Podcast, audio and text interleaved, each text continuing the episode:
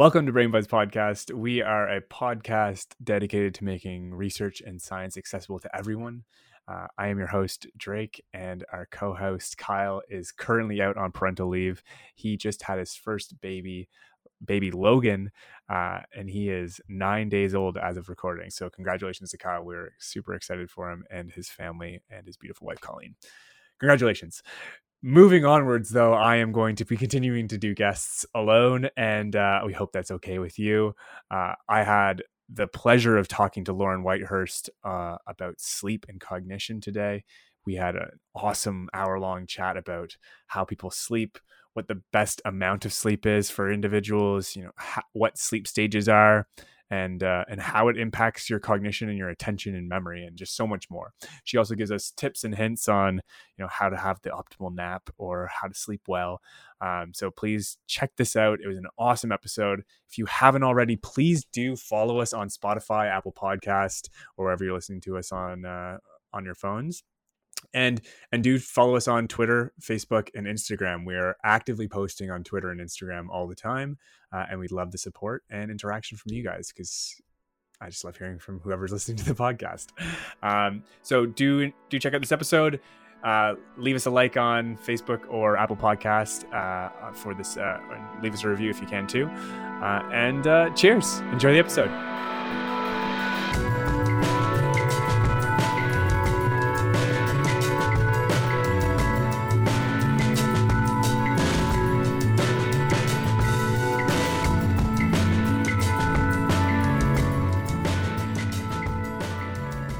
Welcome back to another episode of Brain Buzz Podcast. I hope that you got some restorative sleep. Uh, we are with Dr. Lauren Whitehurst from the University of Kentucky. She is an assistant professor in the Department of Psychology, and she is a cognitive neuroscientist that specializes in sleep research and cognition. Lauren, thanks for coming on. I'm super excited to have you. Oh, thank you so much for inviting me. I'm excited to be with you both. Yeah. Oh well, yeah. just you today, actually. Just it's just me. Yeah. Okay. Yeah. So so spoiler alert. Kyle's not here. Kyle just had a little baby boy, his first first child with uh, his beautiful wife Colleen, and their baby Logan is. I guess nine days old now. So he is very fresh and he is very busy. So he will not be on a couple of the episodes coming for coming up because uh, babies take time and effort to to manage. So and they disturb your sleep. Uh, that's absolutely correct. I'm sure his sleep is very disturbed right now. uh, I should have I should have asked him how how much sleep he's been getting the last few weeks. It would have been perfect to add. Um, probably not as much as I am. Um, Lauren, I have a lot of a lot of listeners that have been really interested in wanting me to talk about sleep with some researchers. So I'm super excited that I got to reach out to you on Twitter. Uh, tell us a little bit about what the work that you do uh, in sleep and cognition. Yeah, so I mean, I usually like, I mean, I'm basically under looked at the way that our brains change during sleep and how it impacts our ability to think, learn, and remember well. Um, so I study that in the context of kind of in lab experimental studies where we bring people into the lab and we hook them up to um, devices to look at brain activity. Um, and then we also do it in the in the world, right? So we do things where we kind of have people track their sleep with either you know things like Fitbits or with diaries where they tell us kind of how much they're sleeping and try to understand how that's related to their kind of everyday life and their everyday activities. Uh, so we look at it from kind of various um, directions, but with mm. the whole hope of trying to understand sleep better and understand its contribution to our general health. Yeah, I, I, I know that like since I was probably 12 years old, people were pounding it in my head that sleep is really important. And and now being a health psychologist, it's it's you know it's one third of the most important things, right? It's like sleep, uh, how you eat, and how you exercise, right? Those are the yeah. big pillars of health. And, and, often sleep is the one that gets neglected first out of mm. those, right? Uh, maybe mm. exercise first. I don't know if the, the numbers actually add up on that, but w- why why is that? Yeah, I mean, I think there's so much. I, I'm really happy that you've been hearing since you were 12. That's super super important because I think there's so much about messaging, and that comes from I think our broader social environments where you know there's things like you know you'll sleep when you're dead, or you know mm. sleep is for the lazy, you know all of those types of messages that really drive people towards their what they believe to be their most productive selves.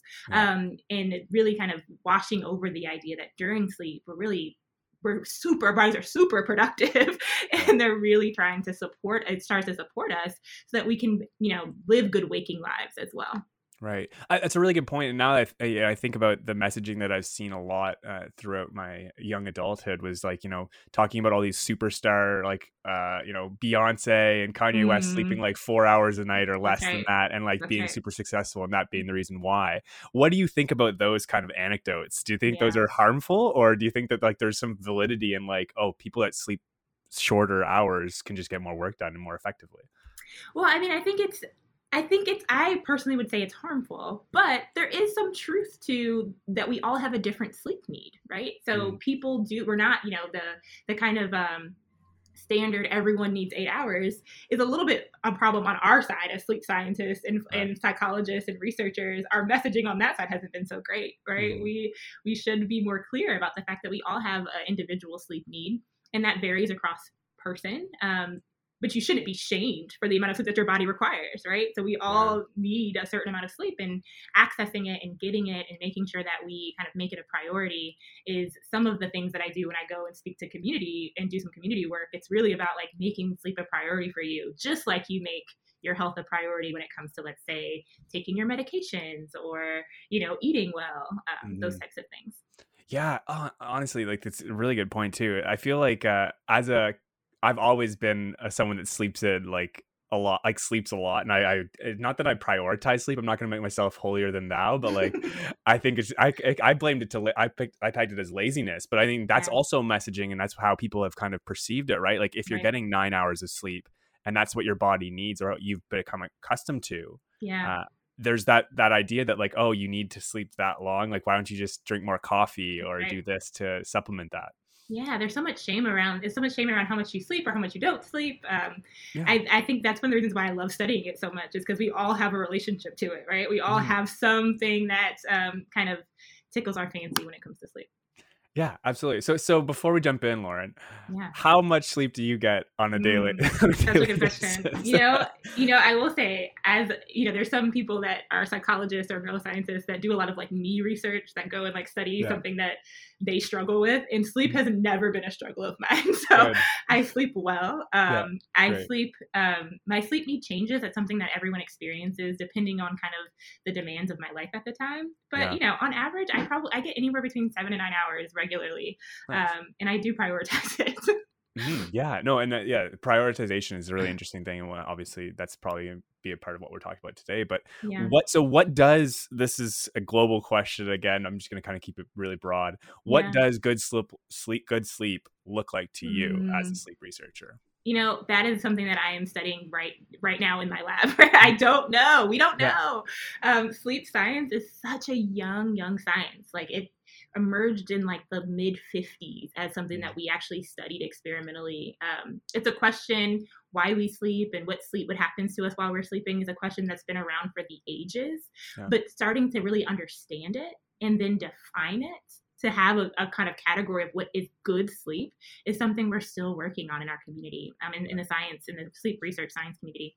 Um, but what, what will I say? I think that the best way to think about it is that you feel good when you wake up, right? Yeah. So that you have the amount of time set aside for yourself um, throughout your day and across the night um, that you sleep and you feel satiated when you wake up that's that's your body sign that you've slept enough is that you wake up and you feel satiated yeah, absolutely. I mean, so that doesn't happen all the time though. right. That's the hard part. yeah. so like how do we get that, you know, perfect balance where like every night you're kind of waking up perfectly and you know you're feeling restorative i think that's an interesting question is, is stress i mean sorry mm-hmm. is uh is the sleep is the sleep research um how did it kind of develop i know a lot of i know a lot of psychology research and just in general research usually is um risk or averse uh, like looking mm. at aversion first like what's the problem first before we look at what's the best way things yeah. are working uh, you know what what's the problem with sleep would be what i would think was what the sleep labs were back in the day or like okay yeah. someone's not sleeping well they're snoring or they're yeah. you know they're they're not being able to sleep at all uh, and so they're trying to figure out what the problem how to fix that not actually what how how people are like getting the best sleep is that what happened with sleep research? Is that how it kind of developed into what it is now? Oh, that's such a good question. I would say it's it's kind of twofold. So how did so the kind of father of sleep science, who we consider that to be, is this guy named Nathaniel Kleitman, and he was a mm-hmm. researcher at the University of Chicago, and he was just honestly fundamentally interested in sleep, like really okay. just as a phenomenon. Yeah. Um, and electroencephalography, basically being able to to attach electrodes to the scalp, the the kind of um, the emergence of that technology is really what launched sleep research, being able right. to kind of non-invasively measure what's happening in the brain during mm-hmm. sleep. Um, but there is going back to your point, kind of that like, what's the problem? There was a really cool study that came out um, with this uh, young kid. I think he was a college age student. His name was Randy. Um, and he stayed up for 11 days. And it was well publicized. Media was there. And one of um, Nathaniel Kleitman's students, William Dement, who became kind of the one of the like kind of really big sleep medicine um, father, forefathers pushing this idea that sleep really matters. Um, and he passed away actually recently. Went and measured sleep and took a whole bunch of like equipment and went to this guy's house mm-hmm. and really like kind of maximize that experiment. Like what yeah. does it mean to stay up for 11 days? And how much do we as humans need sleep? Um, and so it was kind of twofold. It was like this kind of just natural scientific person who was really yeah. interested and curious about sleep as a phenomenon and then some kind of like spectacle that really right. drove sleep to the kind of forefront of people actually thinking about okay what is happening in the brain and why does it matter and what happens when you don't get it? Yeah. Yeah. So that's i mean how 11 days is just it sounds unbelievable to me. Right, right. Do you do you know this is like a stupid Guinness World Book of Records kind of question? Yeah. Do you know how long someone stayed awake? Like, do you know as yeah. a sleep researcher is that like something that everybody knows? Like how long someone stayed up? Yeah, you know, I don't know if I can speak for all sleep researchers, um, but you know, I don't know. So I know that Randy had the record for a really long time, and then there's yeah. been people who have broken it, but it wasn't as well documented. So okay. people, you know, and one thing that we also know that happened for Randy and happened for other people um, are these things called micro sleeps. Mm. And micro sleeps are basically when you really don't have conscious awareness of the fact that your brain is falling asleep. Um, and certain aspect areas of your brain can fall asleep at different times. Your whole brain doesn't have to be asleep, but you can have these kind of micro and local sleeps that yeah. happen in the brain. Um, so even if you aren't like in that kind of typical sleep posture where you're like resting laying down and that you you know you know that you kind of lost time for a second even when that doesn't happen we know that your brain can still persist with sleep right. um, so it's really hard to say mm. how long people really stay awake because it varies and how, they might be having a ton of micro sleeps Right. Yeah. Their brain's like kind of like taking shifts. That's right. Exactly. It's shift work. Yeah. The brain is in shift work. That's right. Yeah. Interesting. Yeah. I, I think of micro sleeping when you think of like a kid that's been staying up past their bedtime. They're like, right. fall asleep with their eyes open, but it's probably right. not the full case. Like it's close. Really, it's yeah, close. Yeah. That's really that's really interesting. So micro sleeps. Let's let's talk about like regular sleep before we go. Like, I don't think we'll yeah. go too deep into fully sleep deprived people, but like what yeah. what um what makes someone sleep deprived like what is mm. the what's going on with the brain i guess or like why do we need sleep because we do mm-hmm. it so often I, th- I think it's a really like it's it's such an interesting topic because people just take it for granted that you fall, yeah. you're literally going to bed for That's a third right. of the day That's right. Uh, and and it's just something you do so yeah. like why do we sleep mm. and, and like what does sleep deprivation kind of look like yeah that's such a big question and yeah. we don't know the answer yet. so this is why I think sleep science is so fascinating, right? Because there's so many unanswered questions, what I like to call as a scientist, like just low hanging fruit, um, where we still are trying to figure that out. Why do we sleep is an open question. There's some theories. Um, one of the theories is kind of what brought me into science is this idea that we sleep so that our bodies can kind of take the information that we learn throughout the day and store it, put it away, and save it which we call consolidation, so that we can be more adaptive when we are awake again, right? So you can imagine if we didn't have memory, if we didn't remember any of the experiences that we had, we would be really inefficient beings, right? Yeah. Um, we would just, you know, we would probably die pretty quickly because we would have no memory of all of the harm that the world has for us. Um, right. It would all be so, working memory, right? Like just right. whatever's in front of you right now is what you can remember. It's what you hold on to, right? And so without having kind of systems that protect you, a whole species of individuals running around like that would not last very long. Right. Um, so so one thing that we know our bodies and our brains are really good for is that memory, right? It, it happens when you think about uh, vaccinations, right? Part of that is like immunological memory, our body's creating a response, and sleep right. seems to be really important for that. Um, are also our natural memory kind of for events that happen throughout our lives sleep seems to be really important for that. So one of the hypotheses is that sleep is really um, a time where we can put information away, store it, so that we're more adaptive when we wake up later. Um, mm. There's other theories around kind of energy. Um, maintenance and mobilization such that we're really kind of highly active and using a lot of energy when we're awake. And when we're asleep we kind of restore that energy um, kind of more in the metabolic levels. Um, so there's tons of different theories but we haven't had enough science to say this is what this is why we do it. We just don't know yeah. yet. Yeah. So there's like different advantages to sleeping obviously right? So like you get that yeah. your body's actually restoring but mm-hmm. then also there's those a lot of cognitive benefits to sleeping with like memory and memory consolidation and, and all that all that yeah.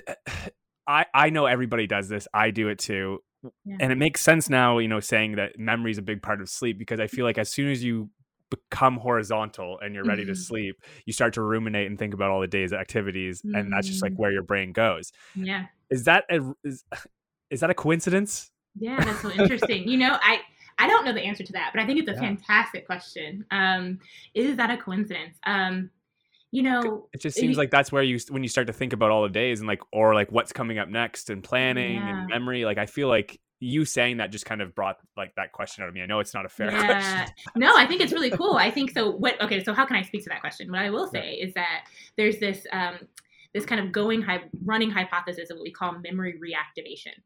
And what that means is that as we're learning throughout our day, walking around in the world, where our kind of neurons are encoding that behavior. And how do we get to this place where we have that memory kind of instantiated and consolidated and really solid so that when we need it later, we can source it?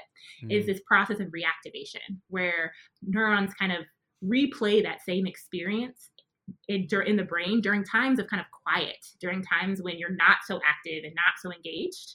Um, so when you say things like, "Oh, what happens when we're ruminating before we go to sleep?" Well, it might be the neurons are starting to replay that action, that behavior, that life, and then when you fall asleep, it continues that process of replay or reactivation, and then that is what kind of consolidates that memory. And so we know that's one of the things that happens during sleep, but it might, like what you're what you're insinuating, is like, hmm, maybe it's happening before you go to sleep, and you're mm-hmm. kind of biasing those networks to do that so that right. when you're sleeping you have you know kind of you're working things out you're getting insight into problems or you're you know you're ruminating over the things that cause you the most concern of your life. And then hopefully when you wake up in the morning you have some insight. Yeah. Yeah it's really that's really cool. I, I like yeah i don't know. I, I think i think it's an interesting i you know the quiet portion of that you're talking about how it's just like a quiet time yeah. i think of how stimulated we are I, I, was recently visiting a friend who just had a baby as well and they talked about mm-hmm. how they couldn't put the tv on because the baby would just be like focused completely on the mm-hmm. tv and it made me it made us realize like how stimulated we are as yeah. adults and humans you know you'll have a tv running or you'll have like uh, you know music playing and just constant stimulation so once you stop that mm-hmm. uh, your brain's finally got time to, time to think about what what happened all day that's right that's uh, right. It's, yeah, it's really cool. I think you're onto something. You're onto something there for sure. Yeah, the and, and there's definitely there's definitely science that has shown that like yeah, when you ruminate on something or you give your mind time to kind of think about it and, and kind of work through that process, you on the other side of that you have more insight. So mm-hmm. it, there is, and that can happen across sleep. That can also happen just in times of rest and quiet. So yeah, um, that that there is something there for sure. Yeah, definitely. And I I, I did I did a bit of rumination research in my uh, master's master's work but uh, yeah. it also you know reflection is a big part. I don't want people to make it uh, make it sound like it's just negative because rumination is not right. always negative right? That's there's right. also reflection within that where you're thinking about like positive things throughout the day and i think that's, that's a big part of sleep too right? You that's go think about an awesome day you're not going to be ruminating on, on how bad it was yeah, you know, reflect on it. That's right. Um, and i think that's right. I think that we you t- we typically associate rumination with negative negative self-thought but mm-hmm. um, it doesn't have to always be that right? It no. can just be replaying the day's activities yeah, absolutely, absolutely. So I'm all over the map because this this research is just cool, and yeah. Lauren, you're you're doing awesome at just like bouncing off the walls with me. Yeah. Um, you mentioned before we get into like you know the, more into sleep, of course. Yeah. Um, you talked about how you measure things. Uh, yeah. How good is I have a Fitbit on right now, so yeah. how good is the Fitbits of the world or the other monitors? How good are they in your opinion at measuring sleep and what you know what variables are you really interested in as a sleep researcher when it comes to like measuring sleep yeah that's right um, that's a good question so um, when we can do when we can do the the best we can do right so the top line the gold standard is what we mm-hmm. call polysomnography and polysomnography is basically when we attach electrodes to different parts of your brain as well as your body. That's where the poly comes from, multi signal. Um, and then somno means sleep. And graphy is kind of the, the recording. Hmm. Um, and so we attach these electrodes to get multiple signals from your body. Um, and that's the gold standard that you have to do in a sleep lab. It requires kind of some expertise. Mm-hmm. Um, then we there's other devices that also have electrodes, maybe one or two that are on the market that you can buy um, that also record activity from your brain. Um, because sleep is a state of the brain, it's a conscious state that neurons change their, their firing patterns associated with your consciousness. Um, measuring brain activity is by far the gold standard. Um, so there's kind of levels of that. And then when you start to think about what else happens, what's one of the ways that we kind of quantify sleep, it's that there's neural activity that changes, but there's also kind of postural activity that change. Um, there's usually kind of specific lights um, in the environment that you get that that's there or not there that changes. So kind of how bright your environment is can really be a proxy for whether someone's sleeping or awake. Um, how much movement your body is doing can be a proxy for how somebody's sleeping or awake or what stage of sleep they might be in. Um, so these like wrist devices, devices really kind of capture that postural change and that movement change um, that we always see across sleep. And so they do okay. They're not great because they're not capturing also that neural activity, but they are not, they're not bad in that, you know, typically when people sleep, they have a very specific posture. You lay down on your back or on your side or on your tummy, right? Like you kind of go into that space that's really nice and comfortable. You have very little movement, especially of your extremities. You move your fingers and your arms very little. Mm-hmm. Um, and if you do move, it's kind of like burst of movement. It's kind of like I'm gonna roll over, but I'm gonna fall back asleep, right? And then I'm gonna like, yeah. you know, pull my, my blanket up, but then I'm gonna go back to sleep. And that is re- those wrist devices are really good at tracking that and saying, okay, this person's likely sleeping in, in this kind of this this because of this posture and because of this amount of light they have in their environment. Um, so they're so they're decent at that. Um, but like I said, the stages a lot of times the devices also say, "Oh, you're in deep sleep right now," or "You're in rapid eye movement sleep right now," or "You're in light sleep," um, and they're just basing that off of that movement in your wrist or your muscle activity, which isn't which is a proxy, but it's not it's not very highly correlated with what could be happening in the brain.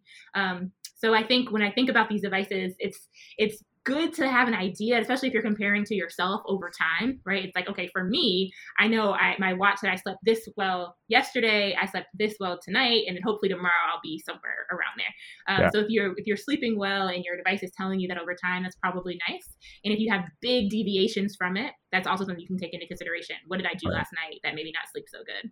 Yeah. Um, but comparing across people is a little bit more difficult um, and really trying to say like what is this activity really telling me? Um, yeah you want to be careful about that.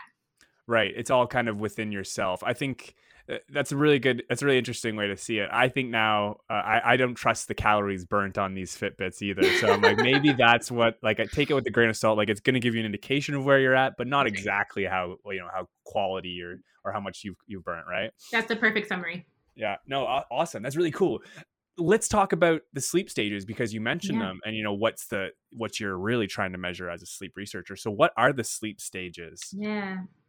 Yeah it's a great question. So um, our activity in our brain changes across the day and it changes in relationship to kind of external things but also internal changes. And so as our when we fall asleep our brain activity changes in very kind of specific ways.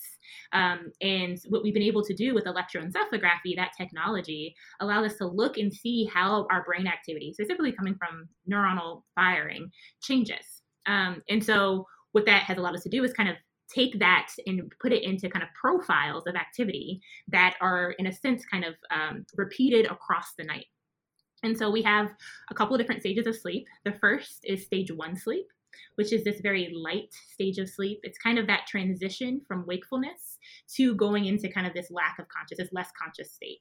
Um, you're super you can wake up from stage one very easily it's kind of what happens when you're like really sleepy let's say you're sitting in class and you didn't sleep good the, the last night and you mm-hmm. kind of like nod off and jump back up that's oh. a good indication of stage one sleep the right? worst feeling yeah exactly like hope, hope nobody saw that like you know that that's a stage one Okay. Um, and then stage two sleep, um, and I should say as I'm talking about these stages, they're getting progressively deeper. Mm. So stage two sleep is a slightly deeper stage of sleep. In this stage, you're really losing kind of conscious awareness. You really kind of check out from the external environment. And during this stage, we have very kind of stereotypical neuronal firing patterns that are associated with the kind of silencing of the external environment and the kind of communication between brain regions. Um, and so we have we look for that in the EEG when we enter stage two sleep. And what's really nice about stage two sleep is that that's like one of the, the phases that you want when you want to get a really good nap that's going to be really good for your attention and your okay. focus.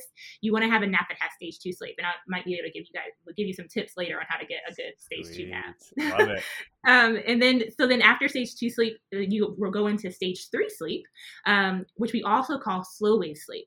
And that stage one, stage two, and stage three, or slow wave sleep, make up what we call non rapid eye movement sleep. Okay. And stage three sleep is the deepest stage of non rapid eye movement sleep. And it's when your brain, the neuronal firing in your brain really slows down to this really slow rhythm. And not only is it a slow, slow kind of firing pattern of the electric, the, the um, neurons in your brain, it also is synchronized. And what that means is that the neurons in your brain, specifically in your cortex, are firing at the same time and they're also silenced at the same time. So they're really kind of in tune with each other, yeah. which is really cool. And it really sets up a really nice stage for some of that memory stuff that we talked about before. Your brain regions are kind of talking to each other at the same time, which is nice. Okay. Um, Interesting. Um, that's that's yeah. the REM sleep, right? That's what so people call REM. So that's slow wave sleep. Now we're gonna get to REM. Yeah, that's slow okay, wave now sleep. you're so, going to REM. So that's not even REM right. yet. Okay, that's not REM yet. Yeah. So slow wave sleep. That's the last kind of deepest stage of non-rapid eye movement sleep or okay. non-REM sleep. Okay. And what's really cool, so with, with slow wave sleep, it's the stage where you have like the highest growth hormone. So it's the stage that's the most reparative for your body. Um, it's this the stage that your body craves when you're sick. So if you have any sort of virus or any sort of sickness, your body's going to crave a lot of that. Um, mm. If you work out really hard, you're gonna your body's going to try to repair itself with growth hormones, and that's going to take a lot of slow wave sleep.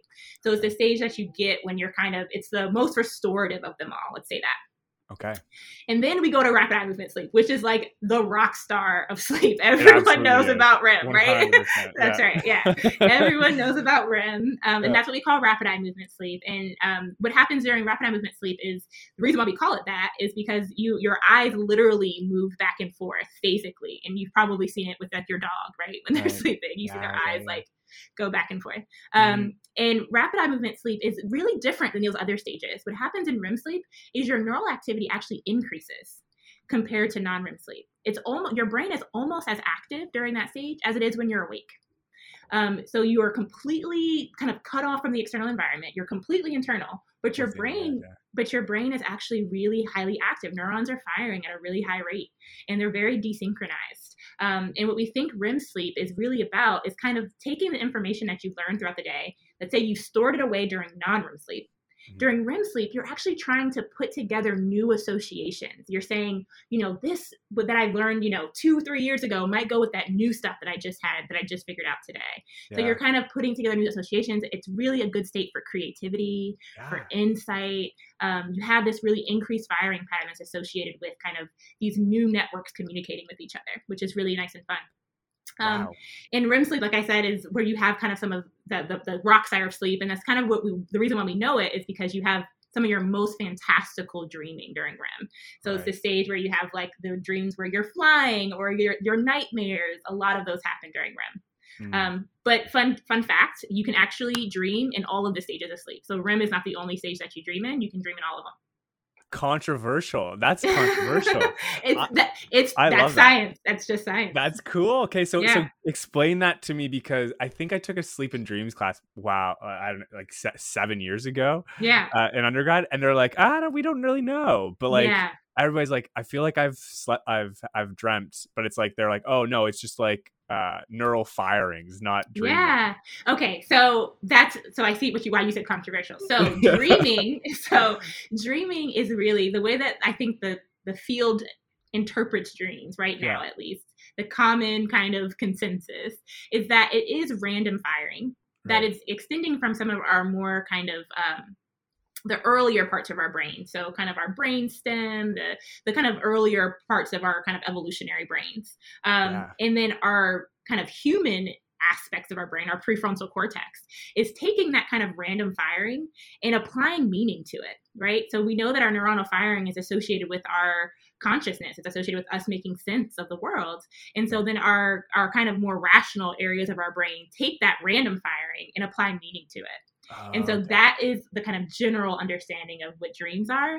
But okay. what's really cool about it is that we do that in all of those stages of sleep. It's just in REM sleep, the brain regions that are kind of more active are the ones that are associated with kind of fear and um, right. associated with kind of those like you know those emotional centers. Mm. Interesting. Okay, that's really cool. I, I, I vibe with that. I mean, seven years ago, I was like neural firings. This is this is exactly what dreams sound like. So that's a really cool explanation of what dreams really are. Because I mean, every I mean, not everybody has them, but some people have them more than more than others. Um, but I think that's you know you're always trying to attach meaning. So sometimes the meaning sh- is like whatever your brain's trying to make of it, which is also could have meaning behind it because you're forcing it into that slot, maybe. That's right. That's right. And so I will say that I would I would controversial again maybe, but I will say that everyone dreams, regardless if you remember them or not. Yes. Um, some of our dreams are super mundane. It's like, mm-hmm. you know, you'll dream about sitting in the chair at your kitchen table, or your dream right. about doing like, you know, brushing your teeth, right? And yeah. those we call kind of more like thought like dreams. They're just kind of like if you were just sitting around daydreaming or thinking about whatever, um, that's the type of dream that you're having at night. Yeah. And then you have your more kind of fantastical dreams that are like the really cool ones. And we only really think that those are dreams, but actually all of that, all of the thinking that happens during sleep is still dreaming. Yeah. So with with um dreams, why is it that when you have a dream mm. and you say you wake up in the middle of the night and you're like that dream was insane, I will never forget that dream ever again. and then you go back to sleep and then by the time you wake up again you're like what the hell did i dream about? Yeah yeah so what, what's what's going on with our memory? Is it just because the dreams are just random firings and it's not really necessary to consolidate that memory that it's there? Like that's why mm. people have dream books right? Yeah yeah so that's right exactly right. So people sometimes they'll wake up in the middle of the night and they'll write that dream down so they don't yeah. lose it. And it's really just the way that our brains are are work they're super kind of flexible and malleable during that rem state where we have those really big fantastical dreams. Mm-hmm. such so that if you don't have an awakening where you can actually put some meaning or interpretation to it, then the next big fantastical thing is going to just kind of come and interfere that's, that's with what you were just yeah, which what you were just experiencing. Yeah. Or it doesn't even have to be big and fantastical. Just the next thought that you that comes into your head is going to interfere. Um, yeah. So, but I will say that I think part of the function of REM sleep is to kind of um, allow us to work out some of those you know experiences and some of those things that we have it allows us to kind of play with a proxy world in a sense, mm. kind of play out these different interpretations of the world, such that when we are existing in the world and we have kind of to, to apply our um, our interpretations to our reality, to when we are awake, um, we've kind of already played with it a little bit during dreaming, right? We kind of already yeah. went through some of those things, so we we might have a little bit more of a, a better approach this time now, coming around yeah. when we're awake. Absolutely. That's really cool. I think like the when you're really focused on the way that you're sleeping and what you're doing for your like sleep hygiene, I find when I was taking that course, I started to do lucid dreaming because I was focused mm-hmm. on like really thinking about what I was doing when I was going to bed, when I was going to bed and giving myself that time. I think it's just such a cool thing to do is to really give yourself and focus on improving your sleep. Mm. With that in mind, let's talk about what does optimal sleeping look like? Mm. Um, and does it look the same across children, young mm. adults, mm. and older adults? Like, are, yeah. should we all be getting the same kind of sleep, like you said, mm. like seven to nine hours? Yeah, such a good question. Um, and the short answer is absolutely not. um, so, um, what does good sleep look like? I, like I said before, it's hard to define it, but if we go back to those stages that I was talking about, you want kind of each of those stages in your night of sleep. You want them yeah. to kind of recur. So the way that we sleep at night is that we have these kind of 90 minute episodes of each of those stages of sleep. And then it repeats itself and it repeats itself um, over and over until you wake up. So you have 90 minute episodes with all of those non-REM stages and then those REM state, that REM stage, and then it repeats itself. And then you do that like four or five times in any given seven hours, eight hour night. And so you want that. You want to have that repetition. You want to have those sleep stages. You want to have that overnight over your over your night of sleep. Um, and then you want to have enough that when you wake up, you feel satiated. That is going to fundamentally change across the lifespan. So when we're thinking about infants, they require, you know, yeah. as your as your as your co-host would know, they they could get a lot of sleep when they're first born. 18 yeah. hours of the day they spend sometimes sleeping. Yeah. Um, and then what we do think is that one of the other theories we talked a little bit earlier about how there's a lot of different theories about why we sleep. One of them is that sleep is really important for neural development. So young children, infants, even fetuses, embryos, they they have the kind of uh, variations of what we call our non-REM and REM sleep stages while they're in utero. And what you see is that that changes across development, such that once you're around, you know, adulthood, you're sleeping roughly seven to nine hours, whereas you started sleeping 18, 14, 16, and it starts to decline with age. Right. Um, so we think that sleep's really important in kind of developing our, our neural networks, having those kind of cortical connections, making sure that the neuronal firing and it's communicating with each other. Our brain um, kind of networks have some integrity to them, and we think sleep's really important for that. Hmm. Um, so as you age, you need less of it because your brain develops, your neuron, your circuitry's there, and so you need a little bit less of it. So as once you start to get into adulthood, you're sleeping kind of more to seven and seven hours compared to that 18 that you're sleeping when you're an infant. And then as you get into older adulthood, a lot of times sleep declines to roughly around six hours or so. Right. Um, but I should say that you still want that non-REM and REM sleep and those cycles across the night, and you want yeah. multiple of them, even though you're getting less of it as you age.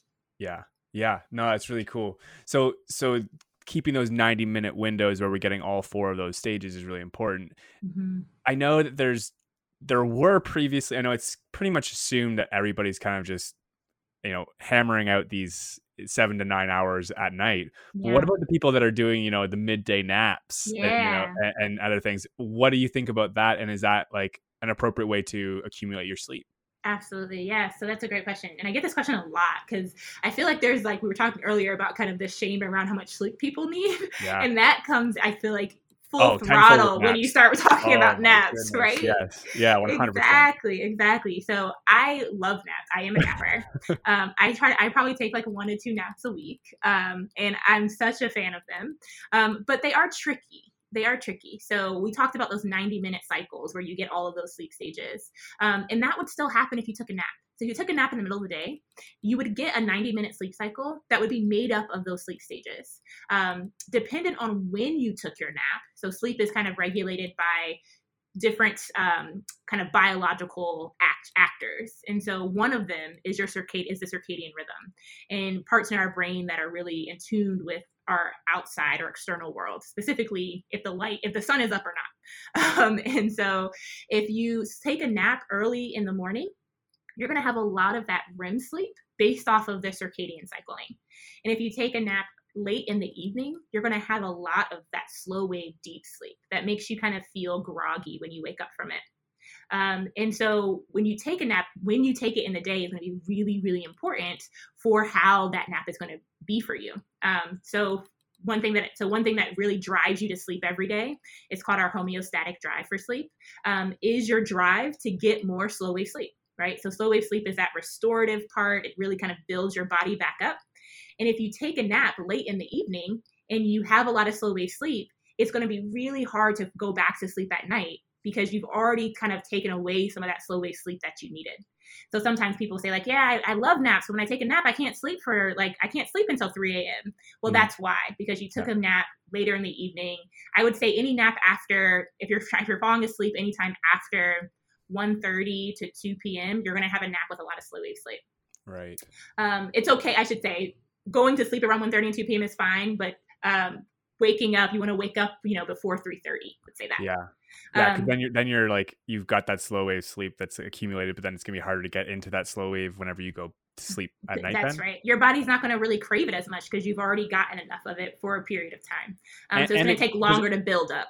And so does it transition uh, like evenly every time in, in, each each 90 minute segment is it like okay you get a little bit of this then you get the same amount of the of stage two yeah. second stage three is the same length. Is it usually pretty like you know it's a, it's a great question and it, it, feeds right into what we're talking about. Mm. so what you see is when you first fall asleep at night let's say you fall asleep around 11 p.m yeah. Um, when you first fall asleep at night the first two to three cycles 90 minute cycles of your sleep are going to have a good amount of slow wave sleep in them and you're going to have progressively less slow wave sleep as you go through your cycles. So the earlier morning cycles, let's say 5 a.m., 6 a.m., 7 a.m., in the early morning when you're sleeping, you have almost no slow wave sleep. Your body has said, like, I had enough of that. I'm good. I'm satiated. And you start to have a lot more REM sleep. Um, stage two sleep doesn't, it's really pretty much the same across all cycles. You have about the same amount of stage two sleep. But what changes is either your slow wave sleep and your REM. So so which one's the biggest? That is it. This stage three, like the slow wave, that's usually the largest, or is it the REM? So of your ninety minutes, stage two sleep is actually the largest. So oh, stage, stage, two, two. yeah. Okay. So you basically have a little bit of stage one when you first fall asleep, then you go with transition to stage two sleep, and that kind of makes up the mo- the majority of your night of sleep. About sixty percent of your sleep at night is stage two okay. sleep. And then you have about 20% that's going to be slow wave sleep, mainly chunked in the beginning part of your night. Yeah. And then about 20% that's going to be REM sleep, mainly further chunked in the earlier morning. Right. That's right. And that's what, yeah. And then, as you said, that's why we're kind of getting those dream. We're thinking we're dreaming a lot near the end of the right. or in the mornings because that's when you're waking up and you're kind of out of the REM sleep a lot more often, right? That's right. That's exactly And- right. And when you wake up and and, and when you wake up, like uh, say you wake up abruptly, do you get Mhm. back into that REM sleep quicker if you're later in the night? That's right. Yeah. So if you wake up, you have some awakenings, you're likely will fall back into that same sta- stage of sleep that you just woke up from, especially if it's a quick one. If it's a quick Yeah. awakening, you just kind of wake up really quickly. You'll likely fall right back into that stage that you were just in. Yeah, because and I- and I think a lot of people have trouble getting into sleep at the first, you know, as as they're laying down, getting into bed Mhm. at night, right? Say if it's Yeah. eleven o'clock. I, I think of last night. i i just moved, so I had pictures on the wall, and one fell off in the middle of the night at like three a.m. Mm. and I was I was back asleep within like less than a minute, right? Yeah. But yeah, it took me it takes me you know fifteen minutes, twenty minutes to get to sleep. yeah. Is that the same for everybody? Like, is that is that just like typical f- uh, sleeping like behavior where it's the first one's the worst, and then it, it just gets easier because you're like you're already into that REM sleep cycle, and you're kind of like your brain's ready to get back into it. It actually varies for people quite a bit. There's two main ways you can have difficulty sleeping. The first is what you just explained, kind of falling asleep at night. Yeah. Um, kind of engaging sleep initially is hard for some people. Um, and, and again, I'm talking about specifically people who have a kind of really sh- struggle with sleep. Right. And then the other thing is maintenance. So that is kind of what you were talking about. That like 3 a.m. something falls and you wake up due to that something falling, and your body has a much harder time going back to sleep after you have initial initial awakening. Oh, that would be Um, problematic. I'd yeah, imagine. exactly. So there's different types, and those are actually called those are those are different types of insomnia, really. So you have kind of maintenance insomnia, and then you also have kind of that engaging insomnia. So where it takes a while for you to engage sleep, or it takes you it's harder for you to maintain sleep once you've engaged it. Right. Wow. I I've not, I haven't really thought I I know of insomnia as like the engaging insomnia makes sense because everybody's like, oh, I Mhm. can't get to sleep at night, and That's like right. I have insomnia. The maintenance insomnia just sounds awful. You know, Right. waking up The like you were. Oh yeah, it's just like. All right, I gotta go. I got a little bit of sleep, and now I can't get back to bed, and it's three a.m. What do you do, kind of thing? Like, then you have to kind of, you know, figure out tasks to put yourself back to sleep. Oh, it just sounds like a nightmare. That's right. Uh, um, okay, well, this is really cool. I've got so much stuff. We got to keep going. I, I we get caught up on this. Got dreams. We know a lot about the sleep stages. I think that was awesome. You just kind of basically took me through a whole intro, like, or a whole course of sleep and dreams. There, that was awesome, Lauren. Um, so, so about your work though, your work, you specifically look at you know perturba- perturbations of Mhm. sleep and you and you mentioned that you look at how drugs and Mm. stress and discrimination can impact Yeah. sleep health. yeah. So so how as soon as I read that, Lauren, I was like, okay, 19 year old Drake, 20 year old Drake used to drink a lot more beer than 28 year old Drake. right, right. And and I don't feel like I I mean this might just be me looking back with rose colored glasses, but I feel like I woke up pretty energized after Mm. having way too many drinks that night. But I shudder at the thought now of doing the same thing. right. I if I have more alone. than three beers, I'm in trouble, right? So and I and I know my sleep's affected. Yeah. So what's going on with drug use? And then I, I mean, let's Mm. talk let's talk a lot more about stress and discrimination because I think that's a really cool line Yeah. of work. Yeah. What's going on with like our sleep quality when it comes to drinking and drug use? And then let's talk about stress stress discrimination. Yeah, absolutely. So, I mean, that's one of the things that that, that got me interested in sleep um, was just kind of the interaction of sleep with so many behaviors, right? Like it's Yeah. it's not um, it's one of those things that you can that gets affected by so much, but then also affects so much of your next day, right? So when you don't get good sleep, you're like, oh, Yeah. and then that creates a whole kind of onslaught of behaviors and activities that might impact your sleep again. So Mhm. um, when it comes to the, the drug use, a lot of the work that I've done looking at psychopharmacology and the impact of kind of how drugs impact our um, our cognition, and then how that how drugs impact sleep, and how that kind of those three things interact with with each other or interplay with each other is really asking a very simple question, right? Like a lot of times people turn to drugs to help them do whatever it is, right? They want especially when you think about caffeine. Yes. Um, a lot of my work has looked at different types of psychostimulants like uh, Adderall and Ritalin. People kind of turn to those drugs to be like, man, if I just take one, I just pop this one Adderall, I'll be Yeah. able to study or I'll be able to get through this thing, right? I'll be able to um, stay up for 11 days straight. like right? Randy. And they just like, I can just be so productive. And for me, it was like, well, what's the cost of that productivity, right? We Yeah. turn to these behaviors and we're like, we want to be productive, but what's the cost of that? Um, and so I have a whole line of work really asking that question: What's the cost of drug use on sleep, and then what's the cost for the the thing that you really wanted was this kind of better productivity, this cognitive ability. Yeah. Um, and so uh, what I found is that even when you take these drugs early in the morning, so you can imagine in this case we were looking at um, dextroamphetamine, which is a stimulant um, that's very much like Adderall and Ritalin. Um, you take this early in the morning, 9 a.m. We still see effects on your sleep when you go to bed at 11 p.m. that night. Um, you're you're losing about 30 minutes of sleep, and that 30 minutes is impactful. People think like, oh, whatever, 30 minutes, no big deal. But that 30 minutes is impactful such that you're performing worse on memory tasks the next day. Um, you also not just uh, long-term memory, kind of declarative memory, but also working memory. You're not as good at kind of learning the kind of task-related um, kind of nuances when Right. you're using these stimulants and impacting your sleep. Um, wow. The next day. The So next day, yeah. That's Yeah. quick. That's a quick Yeah. effect. Yeah, exactly. And then also, if we think about um, kind of, I have one of the people that I that I've collaborated with over the, over the years um, has looked at kind of caffeine and how that impacts impacts sleep. And caffeine has a very long half life, right? So it feels like it's in your body and then it's you're done. You need another shot of it, but it actually stays in your body for quite a bit of time. And so that that can also impact your sleep and have some cognitive consequences as well. So there's there's a lot of work around that. But let's talk about alcohol because that's what you asked about um, so what's fun about alcohol and um, is that you it has this kind of uh, masking ability. So it masks itself as if it's going to help you sleep right? Yeah. oh man i drink a beer it relaxes me i feel good i can go to bed. Um, but it goes back to that problem we were talking about before. Before initiating sleep is one thing but then Right. maintaining sleep is something different. And so what we find is that when individuals drink alcohol before sleep or drugs that kind of act in similar ways to alcohol they end up with more awakenings throughout the night and less restful sleep as a result of that which has all these kind of next day implications when it comes to you know driving to work or you know doing other things that require cognition.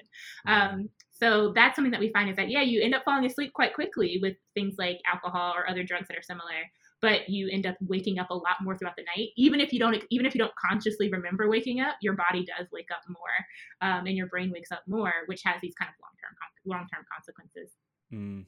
Anecdotally, I remember not. I mean, waking up a ton. So this makes sense. Like, Right. it, it wasn't like it was the most restful sleep, but I felt like yeah yeah, I think that's an interesting, uh, you know, comparison or a point that, that you said is like, you know, your cognition's affected the next day and like Mhm. driving. Mhm. Um, I know that a lot of people like they they're like, oh, I might I might be still drunk, but it's they might Mhm. not be the case. Maybe they're just their cognition's impacted, and it's not that they're the it's in their system. It's just that their sleep was so impacted that they're actually right. performing worse. You know, that's a really good point because there's a, there's a study um, that came out. It had to have been maybe even ten years now, um, where they actually compared directly compared sleep deprivation to to alcohol use.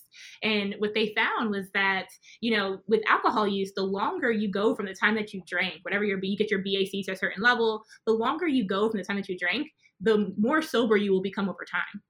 However, with sleep, the longer you go from the longer and longer you go, the more and more sleep deprived you become. So Right. the idea that you know you'll actually, if you wait long enough, you can drive after you've drank. Hmm. But when you're sleep deprived, there's no amount of time. You have No. to sleep. You Yeah. have to sleep to be able to drive. And the types of um, kind of uh, deficiencies you see with cognition when you're drunk versus sleep deprived are actually quite similar. You see a lot of similar deficiencies to your cognition.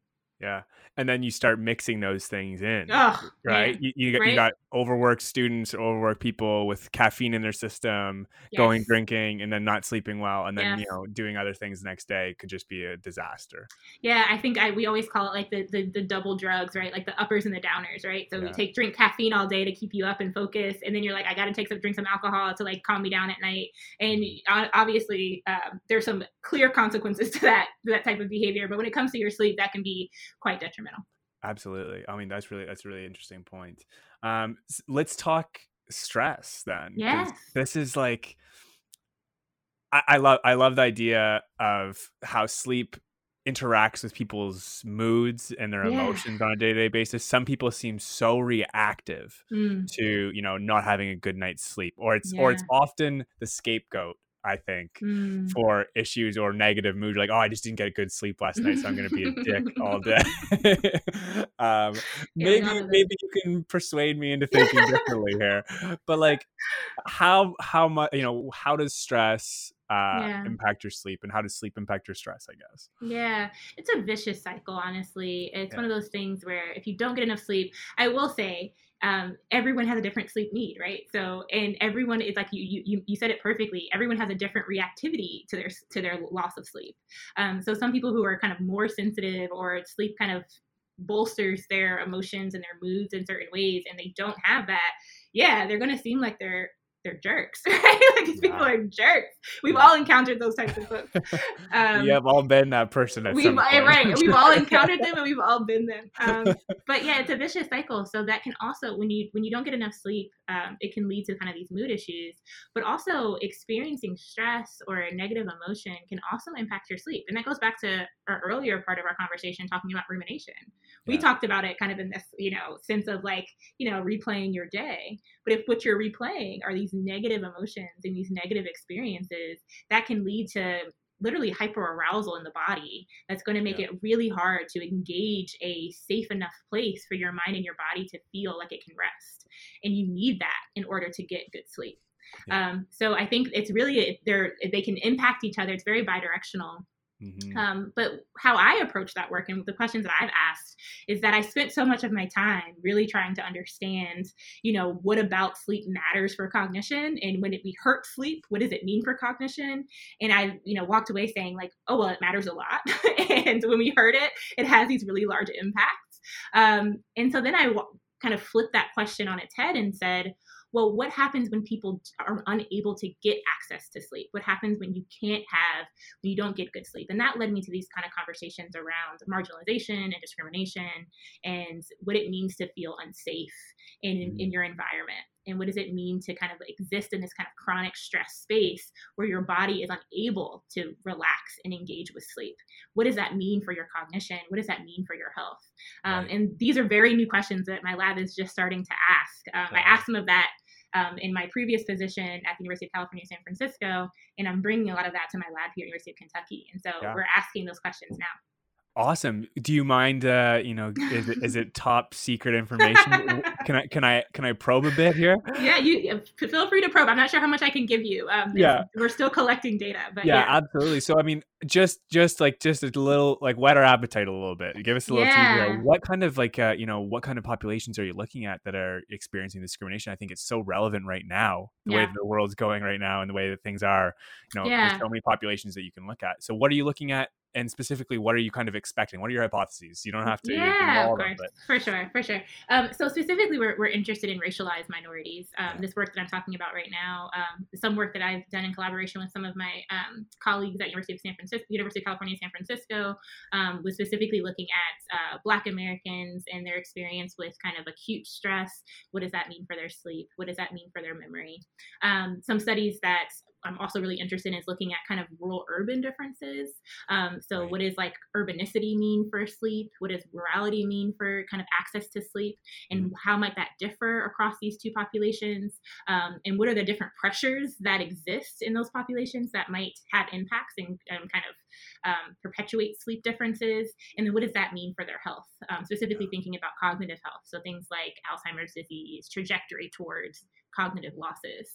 Um, and so that's those are the kind of big picture questions that we're asking in different studies um, and then also trying to understand kind of what is the what is the intersectionality of that right so if, what if we have kind of black individuals who are experiencing discrimination and marginalization, but they're also rural, right? So they're experiencing kind of some of the the the um, Right. rural environment, lack of access to certain types of resources, um, and then it's also not always kind of a victimized approach from my perspective. There's also so many strengths that you can bring.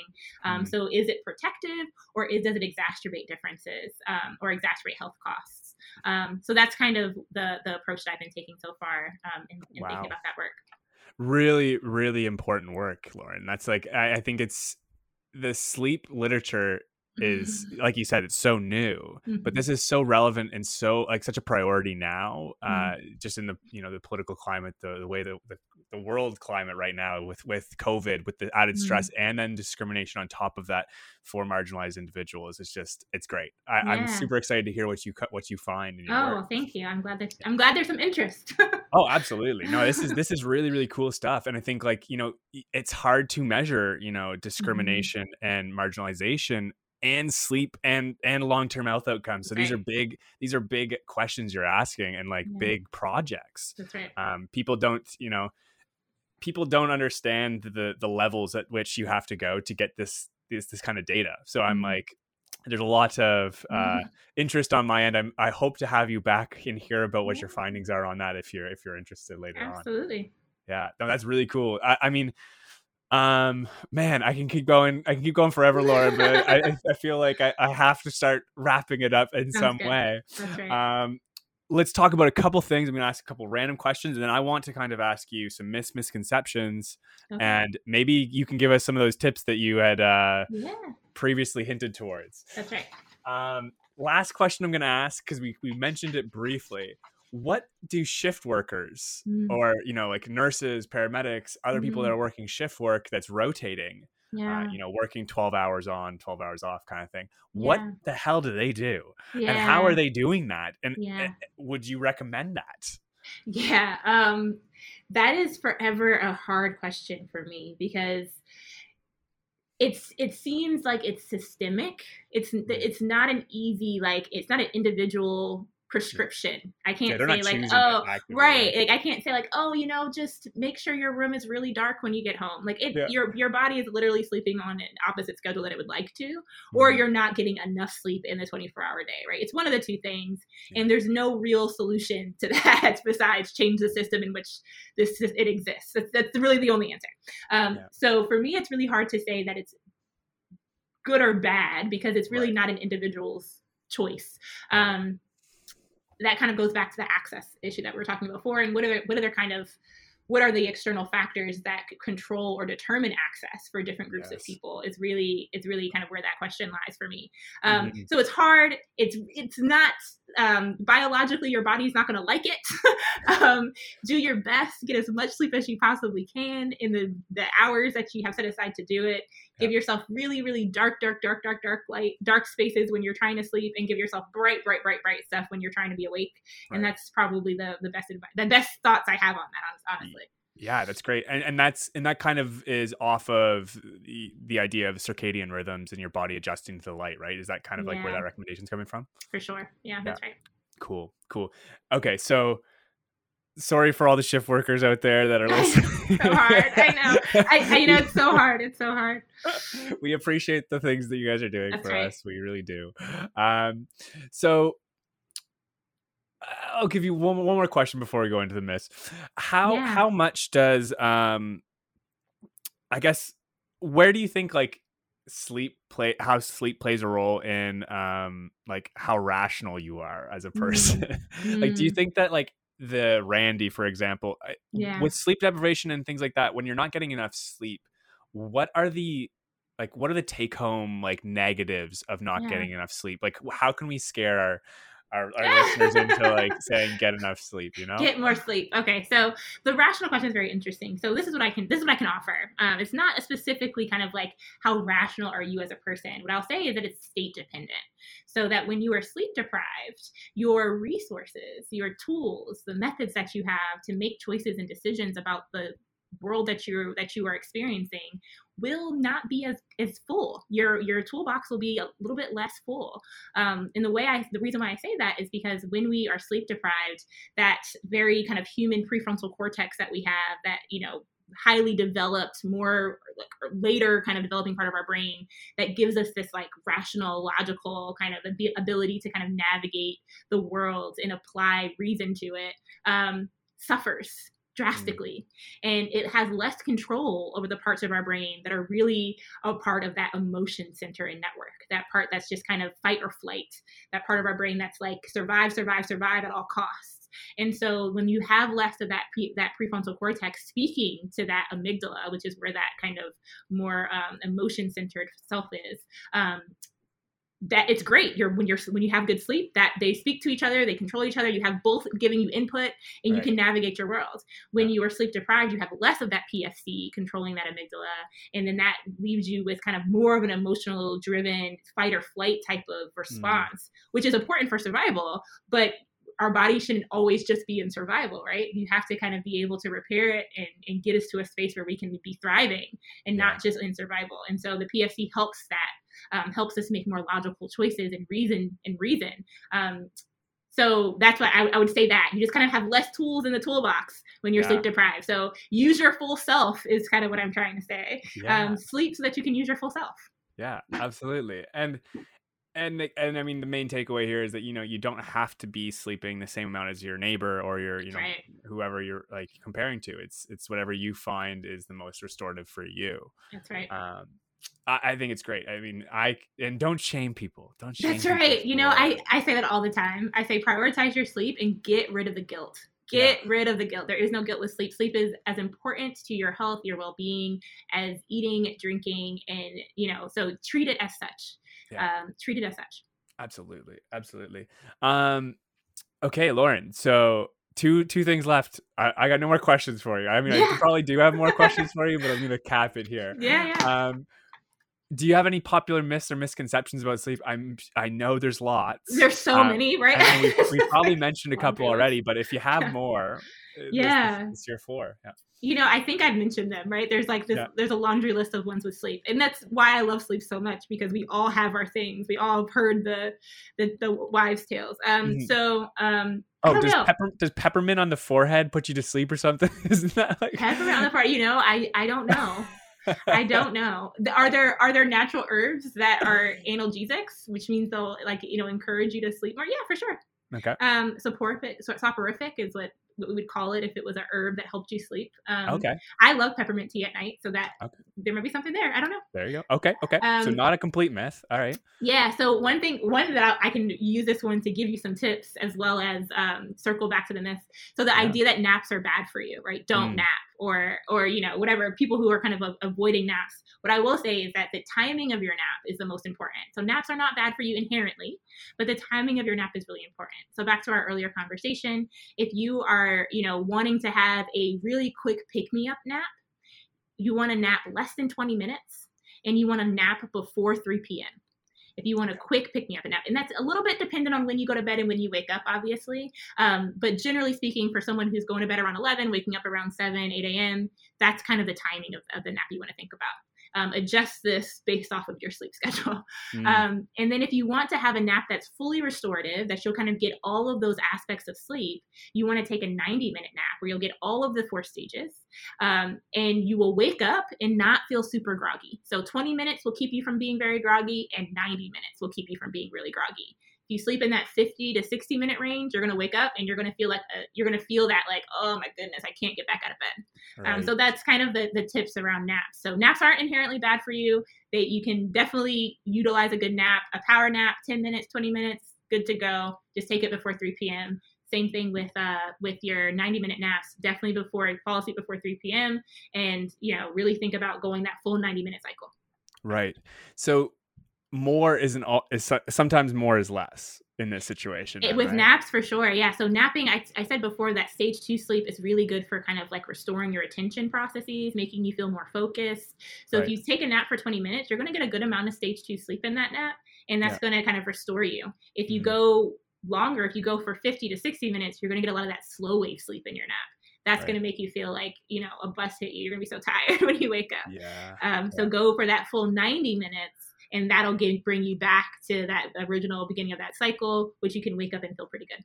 Okay. Yeah. I'm definitely i've fallen victim to that many times before. Yeah. Yeah. Uh, with naps do you recommend closing all the blinds in a dark environment or do you think that just napping with the window open doesn't matter? Like what do you think with that you know i'm i'm a fan for like napping in the middle of the day with the sun on my face so i yeah. can't you know i i mm. like a good uh, sun streaming in laying out in the backyard type of nap so i right. mean i think whatever works for you um, mm. just make sure to set a timer so that you don't oversleep yeah on that quick note or a quick question alarms for waking up just regularly. Do you think that that's the best way to do it, or do you think trying to figure out a way to kind of wake up whenever feels yeah. appropriate? Yeah. Well, you know, I will say, um, coming from a coming for people who have the privilege to control their day yes, and, to, and have absolutely. the privilege to kind of navigate their morning and their night in the ways yeah. that they would like I would 100% advocate for no no alarm clocks.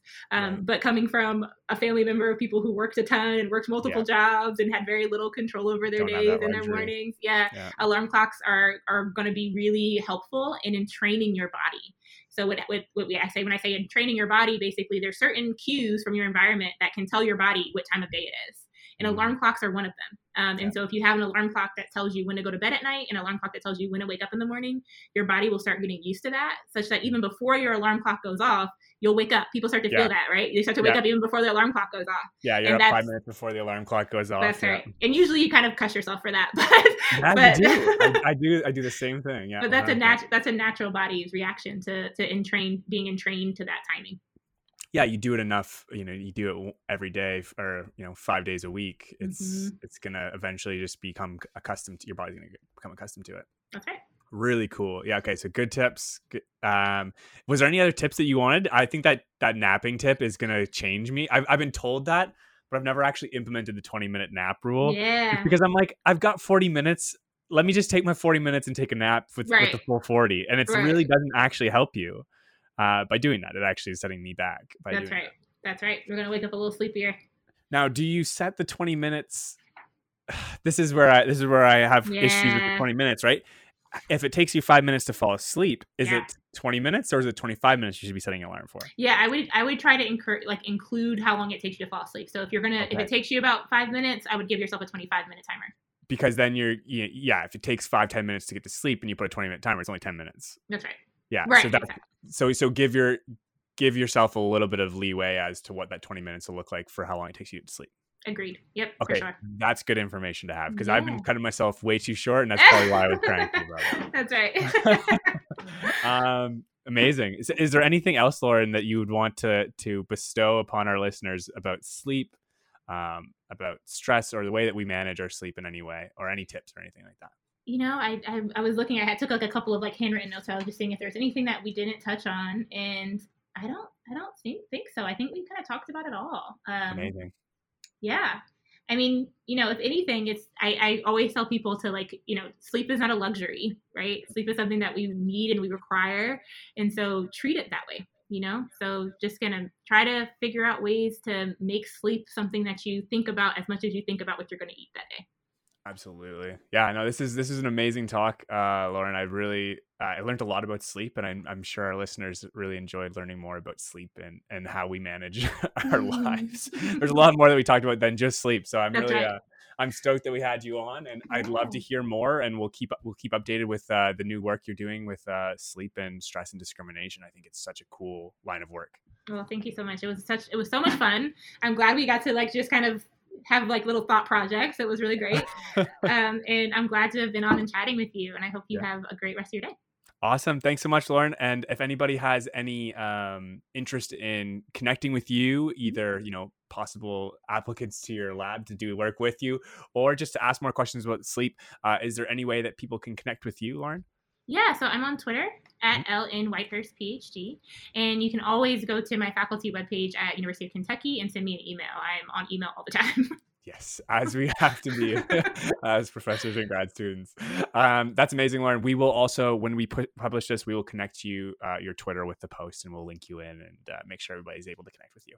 Sounds great. Awesome. Thanks, Thanks so much again, Lauren. I really do appreciate it. This is fun. Thanks. And that's the episode. It was an amazing uh, hour long chat with uh, Lauren Whitehurst on sleep and cognition. And it was such a eye opening uh, conversation on how we really do look at sleep in a different way and, you know, how we can judge people uh, on how much they sleep and, and what we do to stimulate ourselves and to avoid sleep or to uh, you know optimize it and what we might be doing to to hurt ourselves. So uh, awesome chat. If you if you enjoyed this episode please do leave us a like on facebook twitter instagram um, and uh, and follow us on spotify and apple podcasts or wherever you're listening to this. Um, we really do appreciate that. Uh, otherwise stay tuned. We got a bunch of stuff coming up this summer and some really awesome guests coming out, uh, and we can't wait for you to hear them.